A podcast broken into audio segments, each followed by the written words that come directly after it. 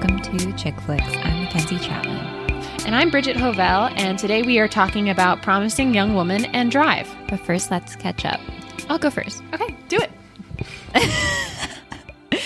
I uh, recently started watching this ongoing Korean drama on Netflix called Run On, and it's like a different vibe than a lot of other K dramas. And I can't describe it, but the characters are very like chill, and it seems like th- they're both like more down to earth. I feel like or something, and they also are like actually dating instead of like dancing around the idea of dating. Okay. So I, it's very refreshing.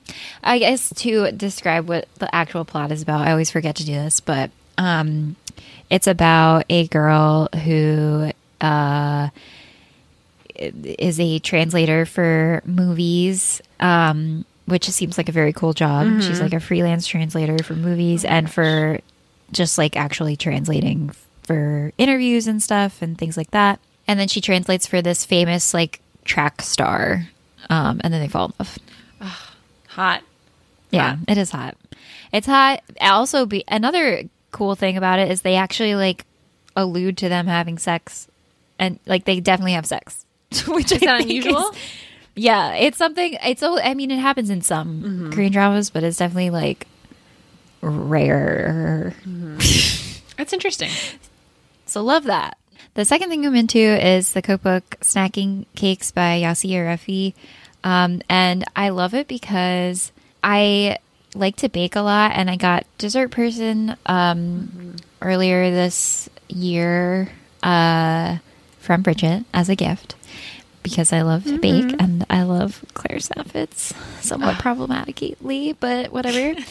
um, and I love her recipes, but they're like difficult. They're hard. A lot of them are They are hard. hard. They are hard. Yeah. They're and a lot of them have like crazy ingredients too. Mm-hmm. Where, so it's like a little bit stressful. It's fun, but it's just like a little bit harder Yeah. to make stuff from. But Snacking Cakes is actually a book that Claire recommended in her YouTube series. Um, and it, I mean, the title alone just grabbed me because I am a person living alone, and sometimes it, Claire's stuff just makes too much. Yeah, They're- exactly. All of her cakes are like three tiers, Yeah. basically. And like, I'm not going to eat all that. So I bought snacking cakes and I love it. It's all basically the every cake is like a single, could be like a single layer. Um, it is mostly just you mix it all in one bowl. I have the ingredients for like most of them already. So I'm having a lot of fun doing that. Um, and it's super like low stakes and, uh, but it's also like, uh, new stuff that I haven't tried Yeah. ever before. Like They look I made an olive oil too. cake for the first time. Yeah, you could follow me on Instagram at Ken's Chap and uh, See the what you're my- missing out on. see my pics. um, and then the third thing I'm into, which is another Bon Appetit related thing. I'm, I know I need to like shut up about this. The extended it's- universe. God, yeah. Um, so Rachel Karten used to be the like social media director at Bon Appetit. I am a social media manager by trade, I guess. Um, so I have been following her on Instagram for a while, and I really like her account. She doesn't work for Bon Appetit anymore. She's a freelance like consultant now, but she recently started a newsletter called Link in Bio, just about uh, working in social media. And the first one came out uh, this week, I think, the 1st newsletter. And it was really, it's like pretty general stuff that I've already like heard in the social media sphere. That's like, uh, social media people aren't are not interns. Like it's actually like a really hard job, and we're all burnt out. and like Everything is over fucking social media now, you know? It's such a I know. assumption.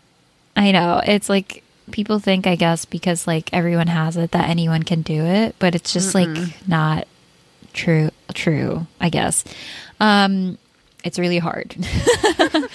and so I am excited to see like where she takes the newsletter um, because I think that there is like a definite lack of resources around being a so like working in social media. A lot of it is uh, by brands that are like trying to sell their social media tools, which I think is like um, not the best, I guess. So, and it is very like you just have to like troubleshoot a lot and like figure it out. And so I feel like there's definitely a hole that she'll fill by spreading her tips and tricks. Very cool. I want to I want to subscribe. Everyone Yeah. everyone in any field could benefit from learning about social media. Yeah, Age. definitely. Yeah. Yeah. Um, what I'm into this week, I feel like I have three really strong things because Yeah. I haven't been doing anything really other than watching TV. Um, Freaks and Geeks is now on Hulu. I think I watched the first like four or five episodes when I was in high school. I probably was getting them like via Netflix DVDs, so I didn't finish mm. uh, because I was only familiar with the first couple of episodes. This is my first time watching the whole thing f- through. It is to me like the ultimate comfort watch. I mm-hmm. I don't know if you've ever watched, but I've done the same thing as you, Yeah. where I watched like the first few episodes and haven't finished. You gotta go back and watch it. Okay. I feel like the relationships, especially between, I mean, the the geeks and then also the young women on the show, um, mm-hmm. Lindsay, uh, Kim Kelly, and and Millie, are so sweet and leave me like with that like warm fuzzy friendship feeling. You know, it's really such a good show that really accurately captures what it's like to be in high school and how it's just torture for everyone and how like the only way you can really get through is by making good friends. Um, I just love that it allows um, the three teen uh, girl characters to really like develop, and it's really kind to everyone too. Like the burnout Oh. characters who you think might be kind of like villainous, all Mm-hmm. are humanized. You understand that they have like a home life and that they're people. Really, really. Okay. good, and it's just so bittersweet that it ended after only 18 episodes. I feel like Mm-hmm. everyone's watching, but if you haven't watched, really recommend.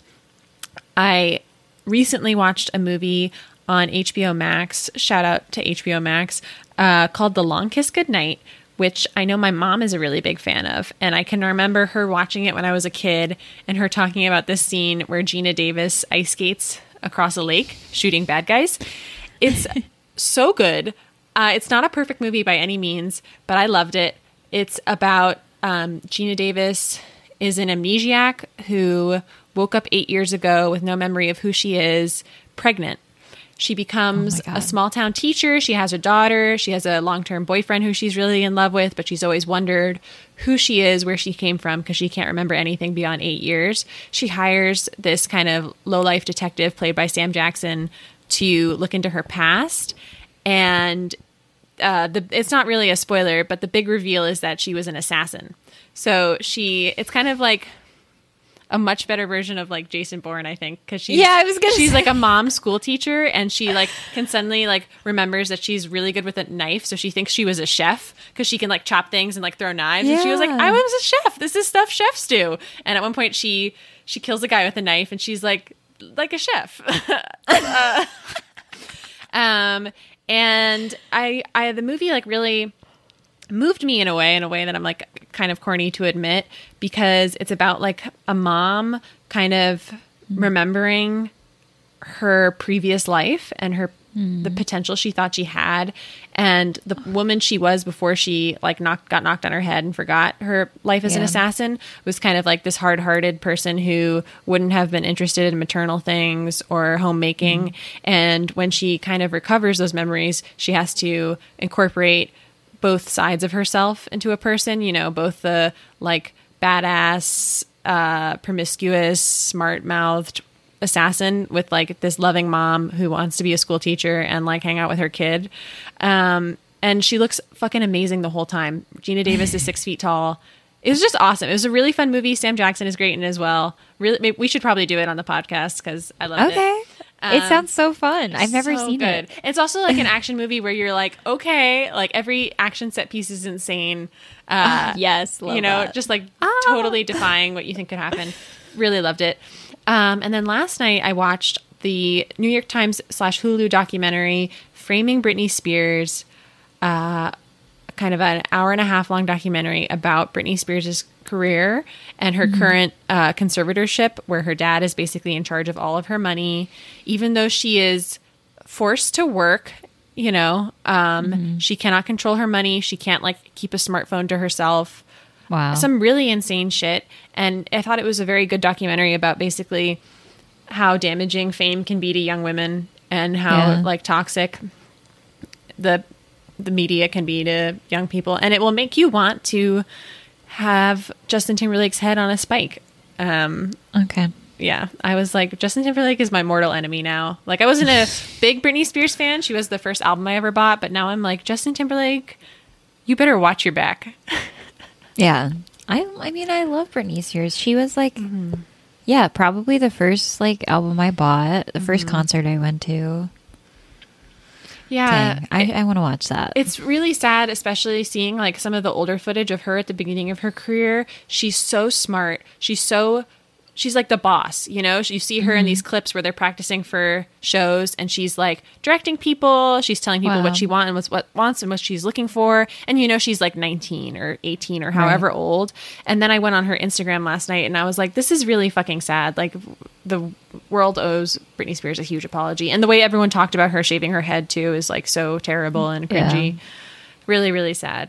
Well, uh, kind of a good segue into uh, our first movie that we're talking about, Promising Young Woman. yeah. Promising Young Woman, which is from uh, 2020 slash 2021, kind of in that gray area where I'm not Yeah. sure how films come out anymore.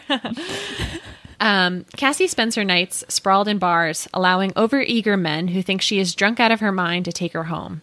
But she isn't drunk, and when she reveals this to her wannabe paramours, the men are angry, defensive, and disturbed. Cassie hunts for men like this to avenge her best friend Nina, who committed suicide after being publicly raped at a university party. Nina's suicide also caused Cassie to drop out of med school and spend the remainder of her 20s living with her parents and working at a coffee shop. When Cassie realizes that Nina's rapist is back in town, she starts down a path of pure vengeance. I, don't, I think we should probably say that, like, big trigger warning for this discussion and also Yeah. spoiler heavy because this is a new film. Yeah. Mm-hmm. Speaking of spoilers, I uh, spoiled this movie for myself like way back in the spring when people were first starting to talk about it. Um, because I think that both of us were pretty excited about it, I think, from the trailer. Yeah. Um, but then it came out, and like a lot of people had really conflicting uh, thoughts on it. And I did read um, a review that now I forget what, what it was since it was almost a year ago, but Yeah. it was. Um, it spoiled the ending, which I was fine with, sort of, and it was also like the ending was bad. Like it made me not like this movie, pretty much. Um, and the ending was that she dies. She's Yeah. killed by the man that she is like trying to enact vengeance upon. Yeah, it was really necessary for me to know the ending of this movie before watching it. Um, I really like needed to know that was the ultimate outcome. Um, I didn't want to be shocked by that. Um, Yeah. writ- written and directed by Emerald Fennell, who is an actress that you can see in The Crown, um, which is pretty cool. And she also, I think, was the showrunner for Killing Eve uh, season two. Um, and I agree with you. I think the ending was rough. And I think the ending also highlighted some other problems I had kind of throughout the film um, were kind of coalesced in the ending. I remember, like- you said, like watching the trailer and being really excited. And I, mm-hmm. I think reading some interviews with Emerald Fennell, like the first thing that she kind of came up with was this imagery of a girl seeming really drunk and mm-hmm. asking a guy, like, what are you doing? What are you doing? Like slurring her words and then asking, what are you doing? In like a completely sober tone. And I think, Right. like Emerald Fennell, like that idea is exciting. It's like a mm-hmm. really compelling scene to imagine. That's what you see in the trailer. And then the movie kind of never delivers on that same sort of like weird thrill almost. Right. Yeah. Yeah. I think that as, as the trailer too makes it seem like she's like murdering these men almost, which is not something I'm actually super excited about. Like Yeah. I don't love that idea really because I was like, is this going to be super violent? Like, and she's going to be like killing these people. Like I just didn't know what to expect. And I did prefer it that she didn't really do mm. that and that she was just sort of confronting the men and Yeah. being like, no, like this is bad. Like you are pretending to be good, but this is not good. This is like look at yourself, look at your mm-hmm. choices. Yeah. and I liked that. Um, but you're right. It feels like that happens, but you don't see you don't see like the men change at all. I think maybe mm. like there there's like that one moment of confrontation, and then that's it, sort of. So it does feel a little like unsatisfactory, but also probably like accurate to life. Yeah, it's difficult because I think when watching it, you're like compelled to be like, how realistic is this? When mm-hmm. kind of both ways are un- unrealistic. Like if maybe she Right. had lived at the end and like there had been more of a triumphant moment, that's unrealistic. Um, it's it's it's definitely a new kind of rape revenge movie in that it is um, a woman avenging on behalf of her best friend rather than a lot of times it's like a man avenging a daughter or a wife.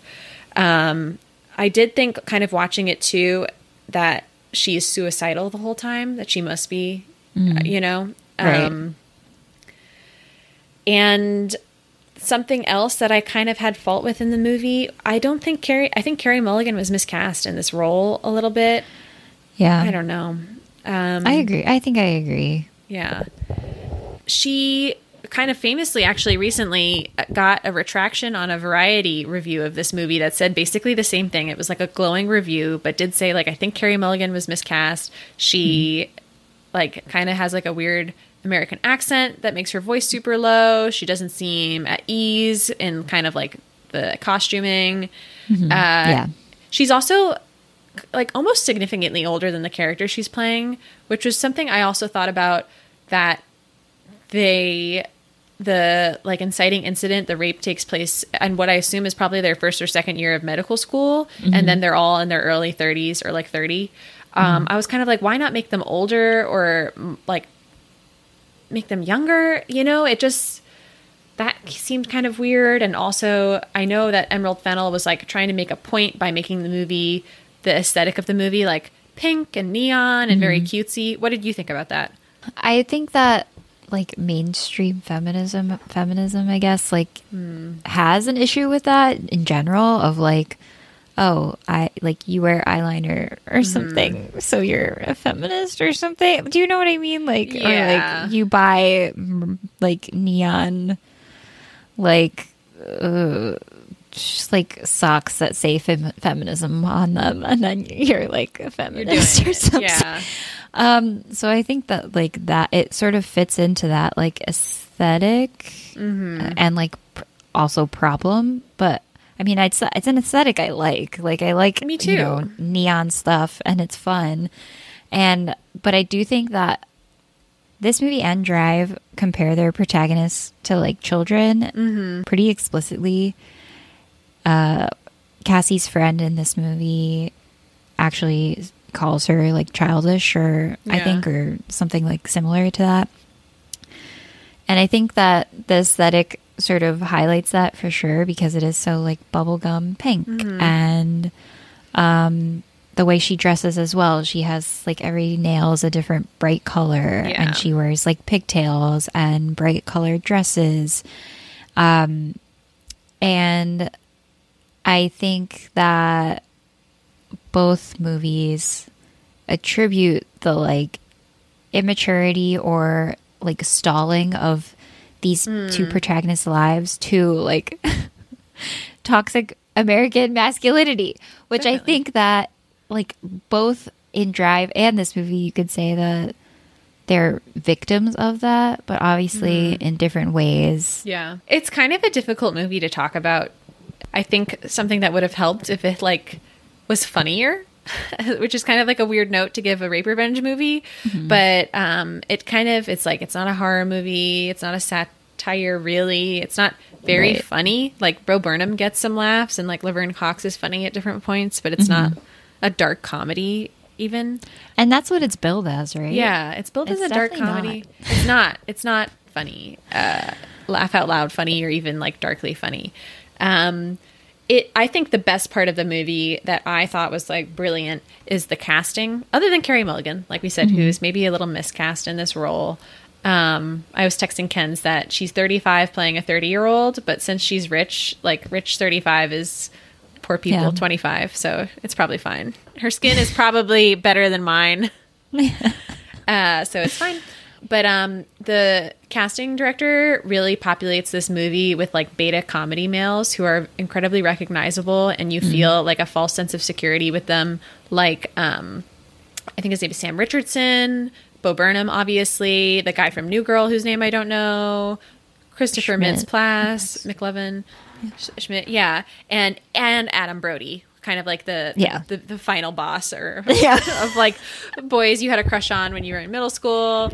Uh, and like lull, definitely lulls you into a false sense of security. And I think it's a good point that they're making, which is like it's not a guy with like a cartoon like mask on, like I'm the rapist. Right. You know, it's Yeah. everyday um, people you interact with.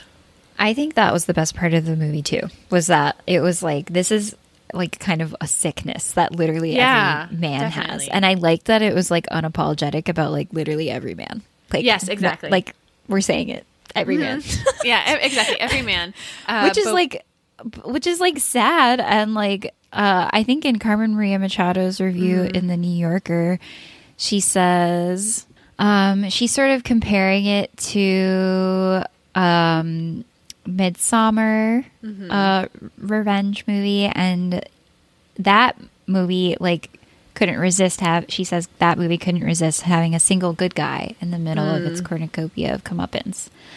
Um, but there is no such coddling and promising young woman in this, and this lack of hedging feels both furious and maddeningly correct. yeah, Like, it sucks, but it's true. that Yeah. it's just like this, like, it's it is like I was saying before, like. Like I feel like in Drive, it, it's like he is also a victim of his own like toxic masculinity. I, you know, you could say, and I do think that's true that like men are like could be better. it's like inescapable right now. definitely. like um it's just and that i think was also where for me the like catharsis of the movie came in was that it recognized that and was just like unapologetic about it and that it was like so, that someone could recognize that and and not and put it in a movie and be like yeah It's all of you. Yeah, Yeah. and that kind of like comes to the front with Bo Burnham's character, who Cassie falls in love with. Um, I I was on edge the whole time regarding their relationship, so I never like kind of Mm-hmm. gave in all the way. Even though Bo Burnham, I think, is very dreamy and has um, the the type of height I associate with like nice men. uh, but you know, used against me. And the twist with him is that he Cassie sees a video of Nina's rape and realizes Ryan was present and didn't do anything. Um, And that's uh, the kind of the first big twist in the film. Um, that and Emerald Fennell in an interview with Angelica Jade Bastién said, you know, a lot of people came up to her at the end and was kind of like after seeing the movie and was like, can Ryan be saved? Like, can they? Can is there forgiveness possible? Um, which I thought was interesting. And you do, I, you do kind of like want to give him the benefit of the doubt, even after realizing he was there. You know, that's like just kind of the point of the movie and the title. You know that right that men are worth redeeming, even when they have partaken in like the worst and most terrible system of all time, the patriarchy. Uh, um, the other thing I think that you and I both kind of felt a little icky about is Cassie's revenge plan that kicks into motion about a third of the way into the movie involves her jeopardizing um, other women in a way that was really shitty and upsetting. Um, yeah like Alison Brie's character, who she gets drunk and then leaves in the presence of a strange man. Um, Yeah. I thought was so confused by that. Like, I guess it turned out that it was her friend. Mm-hmm. Um, but like, I don't know. We ha- it was very unclear about that, and even at the end when it's revealed that like, oh, she was paying her friend to like watch over the person. It's like we spent this whole movie f- like learning that all men suck. Like, how do you know, even if you paid him, that he would be good point. Really good know? point. Really good point.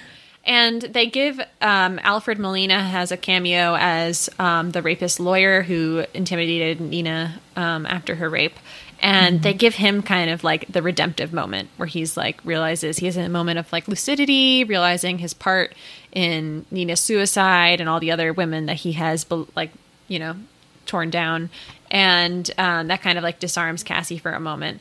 And you know i was kind of like i don't know who would have be more likely to have that moment? Like um, a woman who years later realized she laughed about a classmate getting raped or like a lawyer who made money off of it. Um, right. also, Tami Taylor from Friday Night Lights appears as a dean who swept it under the rug. Uh, like we said, like really good casting, really good um, appearances by people. So I guess want to talk about the ending a bit more. Yeah. Well, What- it sucks.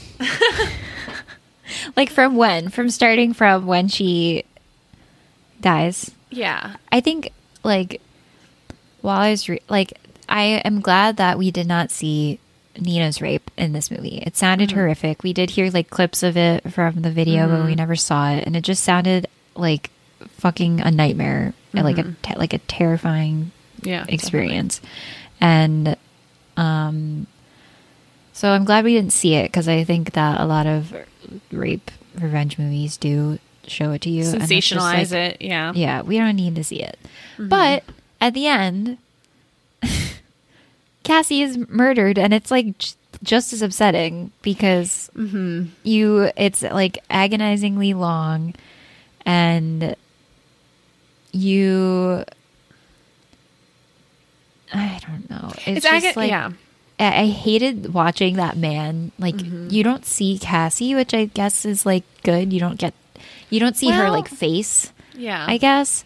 But it's just terrible even just watching the man like ill Yeah, to me, like the framing was confusing because, like you said, like we don't see your face, Right. but also it is like when you talk about like how a lot of directors frame a rape scene. You know, the you're like pulled off of the woman. You're not seeing it from her perspective.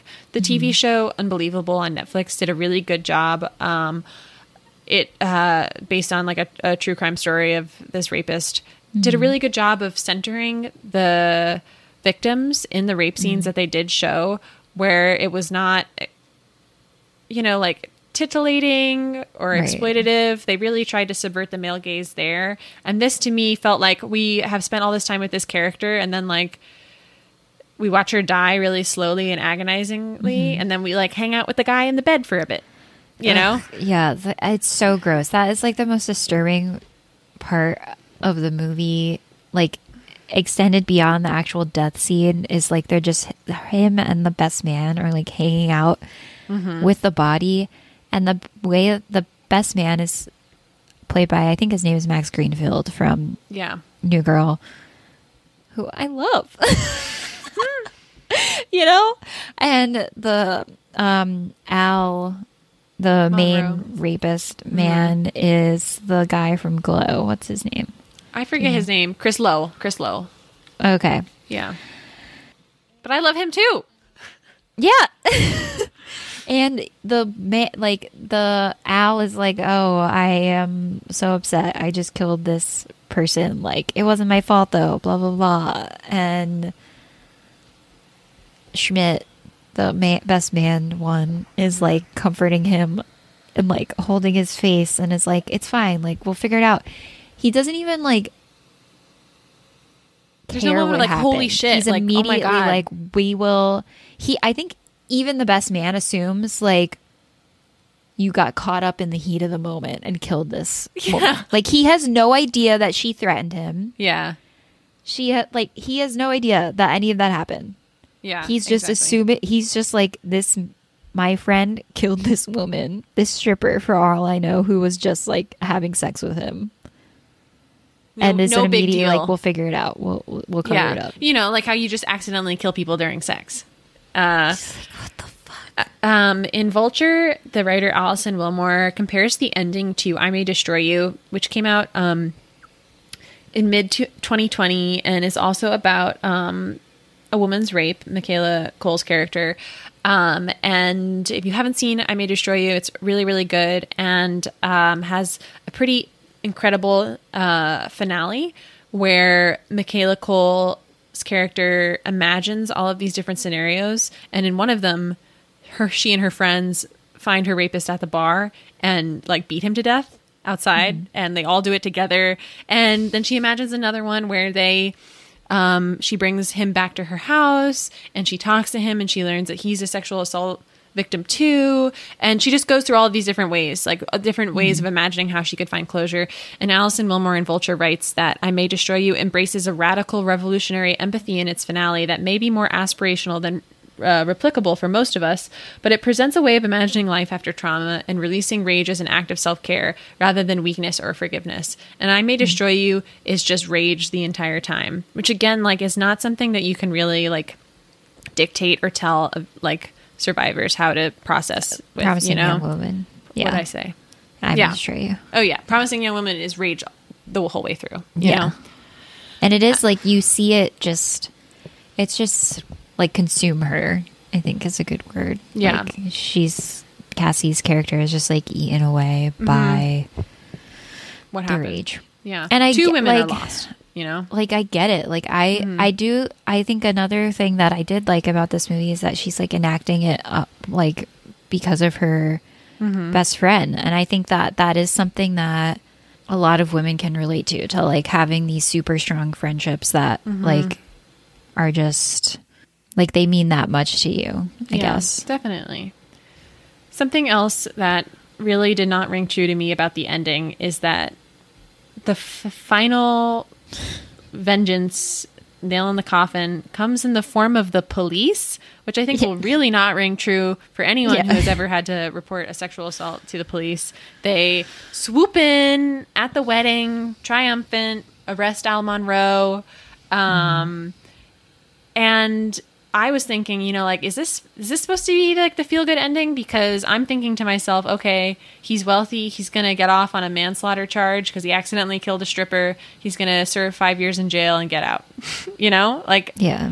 um, I think Emerald Fennell in the interview with Angelica, uh, who I'm on first name basis with now, says that she did think of another ending where Cassie burns the house where he's having the bachelor party and she says but what happens then? The cops? Jail forever? Was it worth it? I think that's the thing about this and the thing about revenge in general and why it's an interesting thing for me because there's no happy ending happy ending in any revenge. Surely i mean john wick my favorite of all time. There's got to come to a point where john wick sits down and watches television and thinks fuck me i've killed a lot of people. Yeah. I think that's true. There's like no happy ending. definitely. Um yeah But it is weird that the cops come. It's like these cops are they're also terrible men. Like That's true. And like like check out the rape backlog. Like, you know, it just Yeah. felt did not ring and also they would be competent enough to Right. connect all the dots. It just it was like the biggest fantasy of all, I think, was that the cops would figure it out right. and yeah, yeah. arrest the right people. Yeah. Mhm. Well, a really interesting movie that I'm like really torn about, I think. I think so too. And I think that I mean like it this uh, a lot of good discussion around it. Definitely. And I'm happy to see it's getting like accolades, you know. Uh I do wish also that like uh, up and coming like women directors didn't always have to like make a, a movie that's like this is about the female condition. You know, like Right. my like this story isn't a very specific story. You know, Cassie is not like fully fleshed as a character. We don't really know anything about her um, at all. We barely we know a little more about Nina, and she's dead. This is not like it feels that a lot of times like I think uh, directors and writers who are like not white men have to take on like this is a stand-in for my whole experience as Yeah. a, a woman or you know a black person and mm-hmm. i just wish it wasn't like that Yeah, no, I, I agree with you totally. I almost wish she had like leaned more into making it just about men. Mm. Because I do, I guess, because like, just because I felt like that was the most like cathartic part of the movie was like that recognition. but I don't know. Would I even enjoy watching that? Probably not. what if it had been about a man i don't know you're right i don't know do you want to jump into one star reviews sure. okay Um, I guess I'll read this first one. it's long which is like so hard to read because it barely makes sense. It's barely coherent. Yes. Okay. Entire film full of boring conversation and annoying overuse scene, such as overuse, such as overuse of the dancing scene, overuse of the drinking scene, overuse of the marking on the book scene, overuse of the song playing at the background scene, overuse of the driving scene, and overuse of the staring at the phone scene. Make the film unwatchable. Barely intense scene is Cassandra damaging a man's truck at the intersection. At the end, after the death of Cassandra, the evidence she obtained earlier sent to the lawyer, Jordan, to capture Al. That's it. Another disappointed film. I think uh, like I get what they're saying, and I kind of agree because there it was kind of repetitive at It was. parts It was. for sure. Like it could have been edited down a lot. I totally agree. Totally agree. Yeah. The second uh, one star review is this is feminist masterpiece. No logic, no physics. Feels like this movie was directed by 14 years old girl. okay. It reminds me of like um it sounds like they're talking about like an anime or something. Yeah. Like no logic, no physics. yeah, like she was flipping around like in space. Uh, I did see a lot of one star reviews. I think from women who were like, "I loved this movie up until the end." One star. Mm, And I was like, "Ooh, yeah." Um, and the last one is, "I've only seen the trailers, but there's enough vocal fry to make me throw up already." Thank you. Give us that vocal fry. We love yeah. it. Hey. Um, I'm gonna rate this a six. Again, this is with, with no context. Who knows? It's just a random number I pull at the moment. I'm gonna say a five. Yeah, I was disappointed, honestly. I guess I don't know. I just like there were parts of it that were like for sure new to the genre, like the fact that she was a friend enacting revenge for her friend and that she never actually really did anything violent. Um I thought that was like fresh and like I said before, the like unapologetic men are trash view. Love that. But I was also, it didn't feel fresh to me. It felt Yeah, kind of boring, which I don't know. totally. Or like, yeah, I totally agree. Yeah. Well, on to a movie that you might be like, "What's the connection here?" But the connection is toxic masculinity, Yeah. And like neon and, and neon, and music. music. Yeah. and Carey Mulligan. Carey Mulligan. so many, so Yeah, many connections. uh, yeah.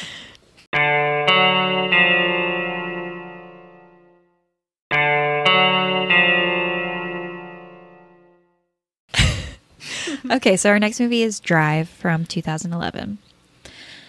The driver spends his days performing car stunts on movie sets and his nights driving criminals around Los Angeles in his getaway car.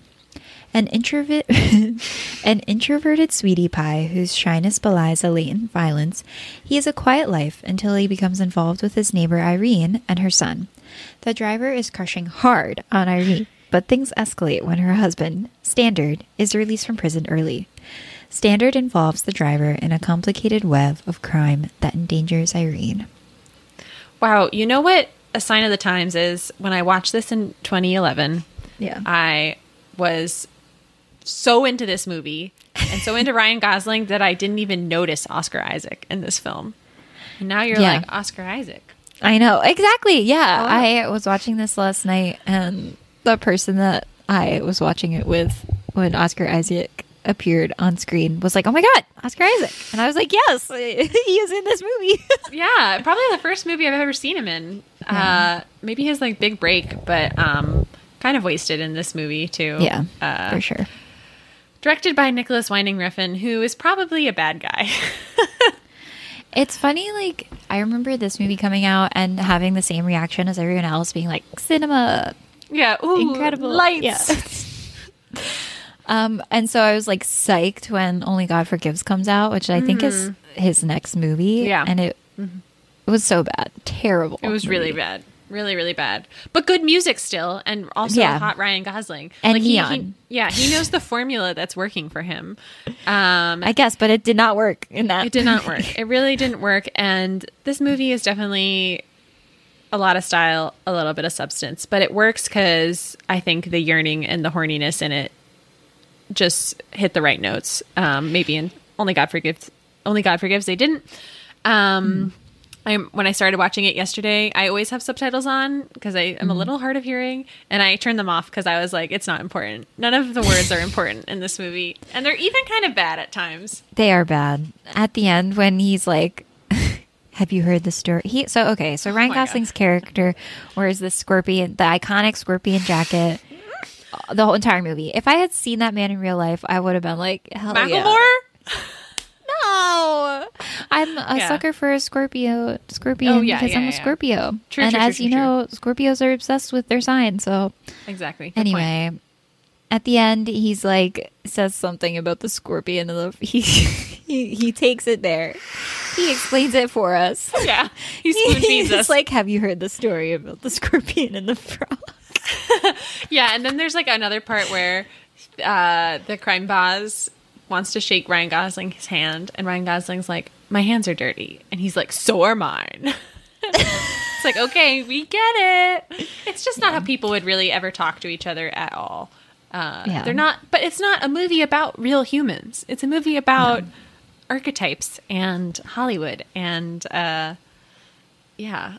Honestly, Ryan Gosling is so hot in this movie.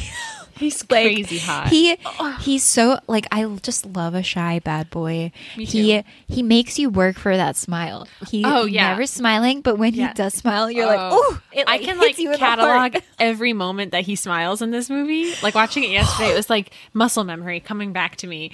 You know, like when he like Yeah. sticks his tongue out at the kid or whatever, or when they hold hands in the car, kind of like almost a Pride and Prejudice level of intimate hand touching.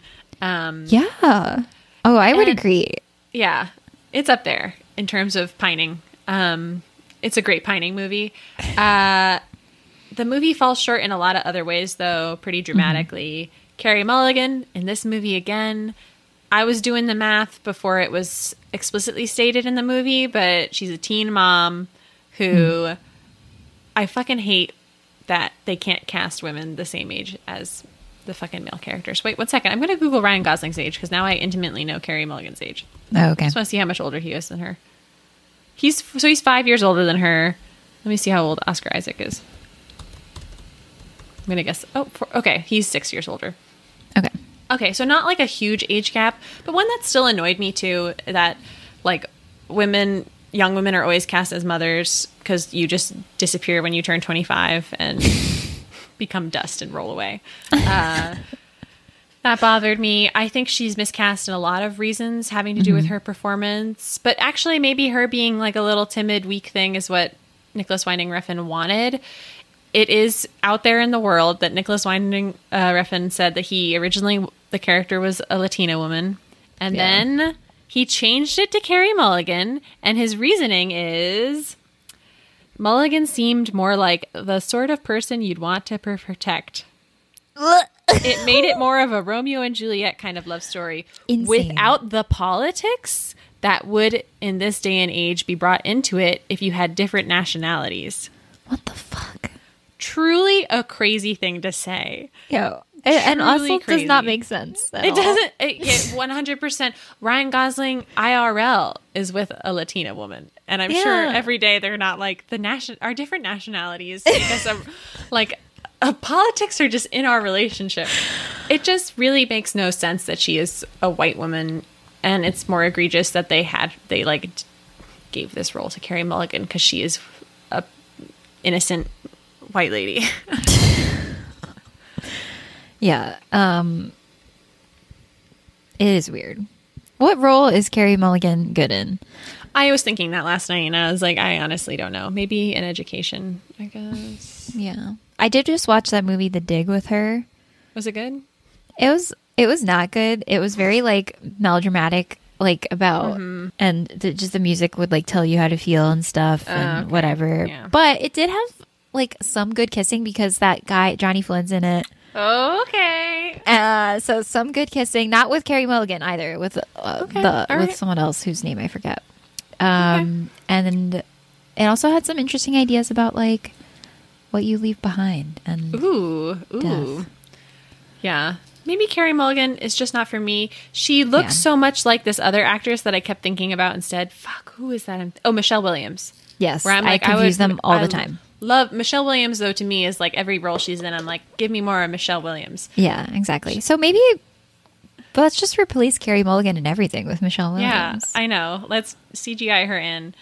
Uh, also, would have definitely been better in Promising Young Woman. agreed. Michelle she can. Williams. I feel like she can go darker. Like Yeah. more successfully. Yeah. Um, Oscar Isaac said, As soon as I sat down with Nicolas, he explained this universe and the world of the story. So we made the character into someone interested in owning a restaurant. Don't think that ever comes up. No. Someone who made wrong decisions in his life, ending up in a bad place.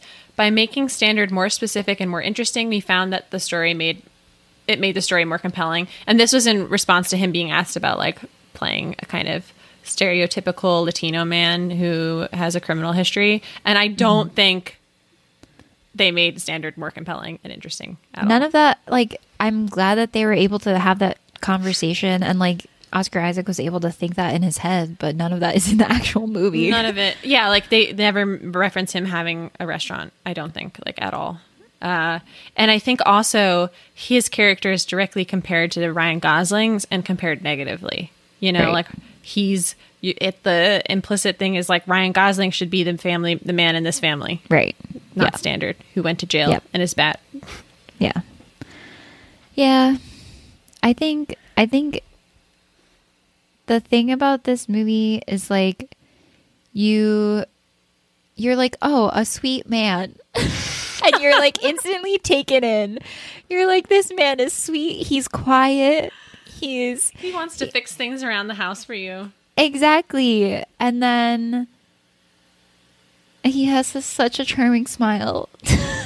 He does. And then at a point, there's and then there's a, a switch flips, and he's like talking to a man in a bar, and he's like, "I will kick your teeth down your throat if you don't stop talking to me." And the, instantly, you're like, "God damn it! The illusion Yeah. is shattered." Yeah, and honestly, like the I was thinking a lot about the elevator in this movie and how Mm-hmm. the elevator is like this liminal world where le- they can Mm. be free and have love for each other.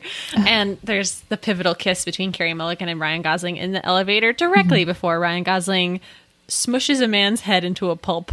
Mm-hmm. Um, and Carey Mulligan is like a stiff board receiving the kiss. This is my first time really noticing it. Like you're so swept up in Ryan Gosling Yeah. that you don't really notice that she is just like limp receiving the kiss and then sees him kick a man to death and is like peace out um Yeah, yeah it just The- yeah go on The violence in this movie is like cartoonish as well. I think Mm-hmm. it's like it's just really bad. It, it's it's unnecessary and um it just looks bad too. Like it doesn't look good. yeah you're like right the gore and stuff. It just looks. It, maybe it's just like we've advanced. We can make better gore now, but yeah and the periphery characters like bryan cranston and albert brooks are just like also kind of underwritten cartoonish bryan cranston is very cartoonish uh it's a silly movie it skates by and holds a place in my heart because of ryan gosling's handsomeness mm-hmm. and the soundtrack yeah, the which soundtrack. is yeah. so good yeah, so good even like it. Uh, it does have. It's very stylish. Like it's like It is it. stylish. It's a. It's like a pretty movie. It has a lot of mm-hmm. like very striking mm-hmm. shots for sure that are like Yeah. iconic. And I think it Yeah. did like usher us into this sort of mm. 80s nostalgia Yeah, genre. Like I texted Bridget when I was watching it and was like, would It Follows have existed without mm. Drive? Because I think it just like, I think that, I think a lot of movies are like, you know, sort of get that say they're like let's capture the the drive vibe which it is a oh vibe so true it is a vibe like no thoughts just vibes exactly it's this whole movie. Uh, yeah, definitely. Did you know? Okay, the song that they play twice in this movie, uh, Mm-hmm. "A Real Hero" by College. Guess what that song is about? You will never in a million years guess what this song is about. I have no idea. Yeah, tell me. Okay. It's very apparent when you look at the lyrics, which I had the subtitles on for this part of the movie. Oh, okay. The song is about Sully Sullenberger, the miracle on the Hudson, when that pilot flew into a flock of geese and had to make an emergency landing on That's what it's about. Hudson. A pilot on a cold, cold morn, 155 people or more, all safe and all rescued on a slowly sinking ship. Yeah, it's about Holy shit! fucking Sully Sullenberger. They should have used that in the Sully movie. I wonder if they did. I was like, I wonder if he knows this song exists about him. That's so. I love that. That makes me like it so even funny. more. Yeah, so. I want more more songs inspired by like uh strange news stories. definitely 100, percent 100. percent Ah, yeah. I did watch this movie in theaters. Uh, I went with my dad, and I remember we left the movies and we were like, we both really liked it, and we could both like connect on liking the movie. And I felt I felt good because it was like we were what like. It came It out. 10, 10 years ago. I think it came out like when we had graduated. Like I think I saw it the college. summer Yeah. before high s- for before Yeah. college. Gra- correct. Yeah. And so it was like we were little babies. I felt like I was just starting to realize I like could I could have taste in good movies and stuff. Yeah. and I was like, this is one of them. this is as we have said many times before on this podcast, a movie that would have appeared in a GIF set on Tumblr. Oh yeah. Oh one I definitely did too. Yeah. Honestly, Nicolas Winding Refn can like thank his whole career to girls on Tumblr, probably. Yeah, you're right. Yeah. And that's beautiful. All right, you want to jump into one star reviews? Yeah, let's do this. These are so good. I love these ones. I'll read the first one. Okay. No plot, no characters, no dialogues. 90% silence, 100% bad. Both of these reviews have percentages in them. I know. People were really thinking hard. Okay, this one is I wanted to break my lappy, which I'm assuming is laptop, after watching this dumb movie. Let me get straight to the point. This movie is baseless. Ryan character Ryan's character is dumb. There is no point in the movie. Like why is he so angry when he fights? Why is he so silent? Why is he so mysterious? Why the 5-minute thing about the heist? kind of a good point. why does he do what he does? drive for robberies.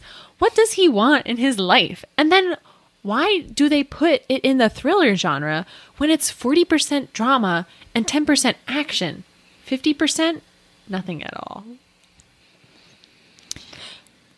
Can't fight with these.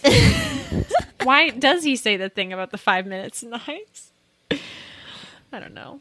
this movie is good though. It is good. Like I will rewatch and will still feel that little butterfly in my tummy. Yeah. Oh, 100%. I was like shocked at how much I felt it last night watching it. I was like, what is it's Ryan happening? Gosling. It's just pure Gosling charm. Yeah. It was like that TikTok that's like, why do I feel this way?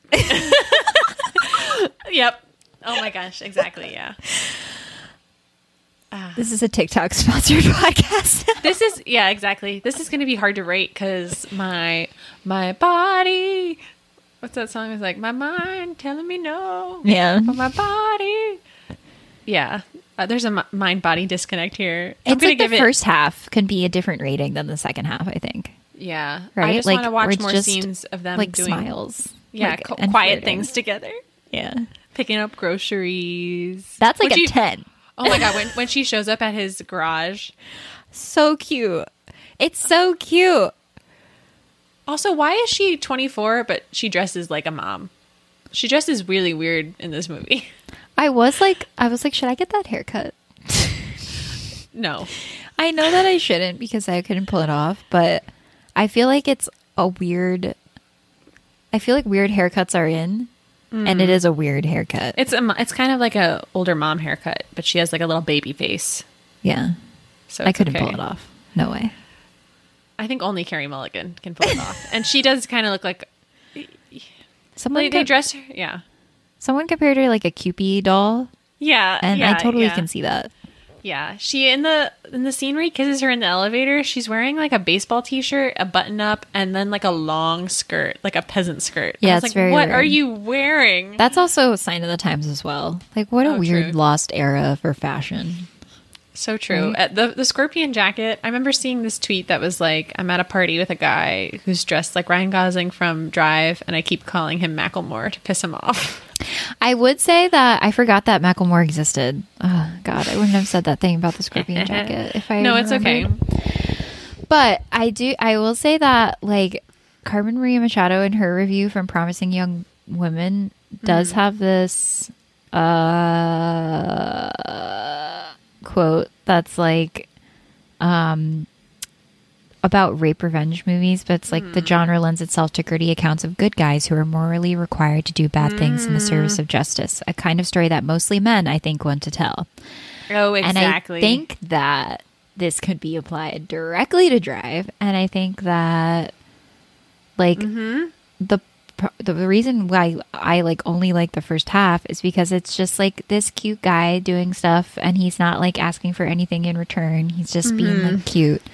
But then the second half feels very like I can imagine like a guy watching a guy like a Reddit man watching this and then buying driving gloves and the Yeah. jacket and being Yeah. like I I am good. Yeah, and it's also like Carey Mulligan's character. She doesn't really speak ever, but she's kind of like, "I'm not asking you to do this, man." Like Right. when he's like, "I have a million dollars and we can run away together. I could come with you," and Yeah. she's just kind of like, "Okay, Yeah. thank you." Yeah. Yeah, when you just want a flirtation with your cute neighbor, and then he kills a man in an elevator in front of you. Yeah. Who could not relate? Yeah. It feels like like it turns into something gross for sure by the end of it. Do you think he actually dies Uh and then he's just driving to a real really hero in heaven? in that last shot, don't they? He's like staring at the. He's just he's bleeding out, and he is um not blinking, Mm-hmm. which kind of calls back to a staring contest that he had earlier in the movie Ooh, connections. that he was bad at, and he did blink, and so you're like, he's staring a long time. He must be dead He's because he's good- bad at not blinking. Oh my Does gosh. blink, The hidden message. Yeah. Yeah. Wow. Never So- thought of it like that. yeah first half of the movie first half of the movie i'll rate it an eight because like that smile charms the pants off of me for sure Same. Same. Second half like a four Yeah. I'm going to give it an eight. Like, what am I kidding myself? I had a giant drive poster in my dorm sophomore year Oh, above yeah. my bed. Mm-hmm. So Like I I, can't hide my past.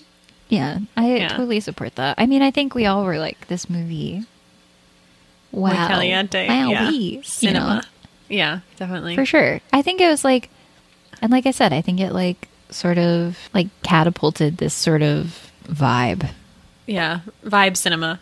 yeah which i right. appreciate Yeah, me too. like. We love the vibes. Okay.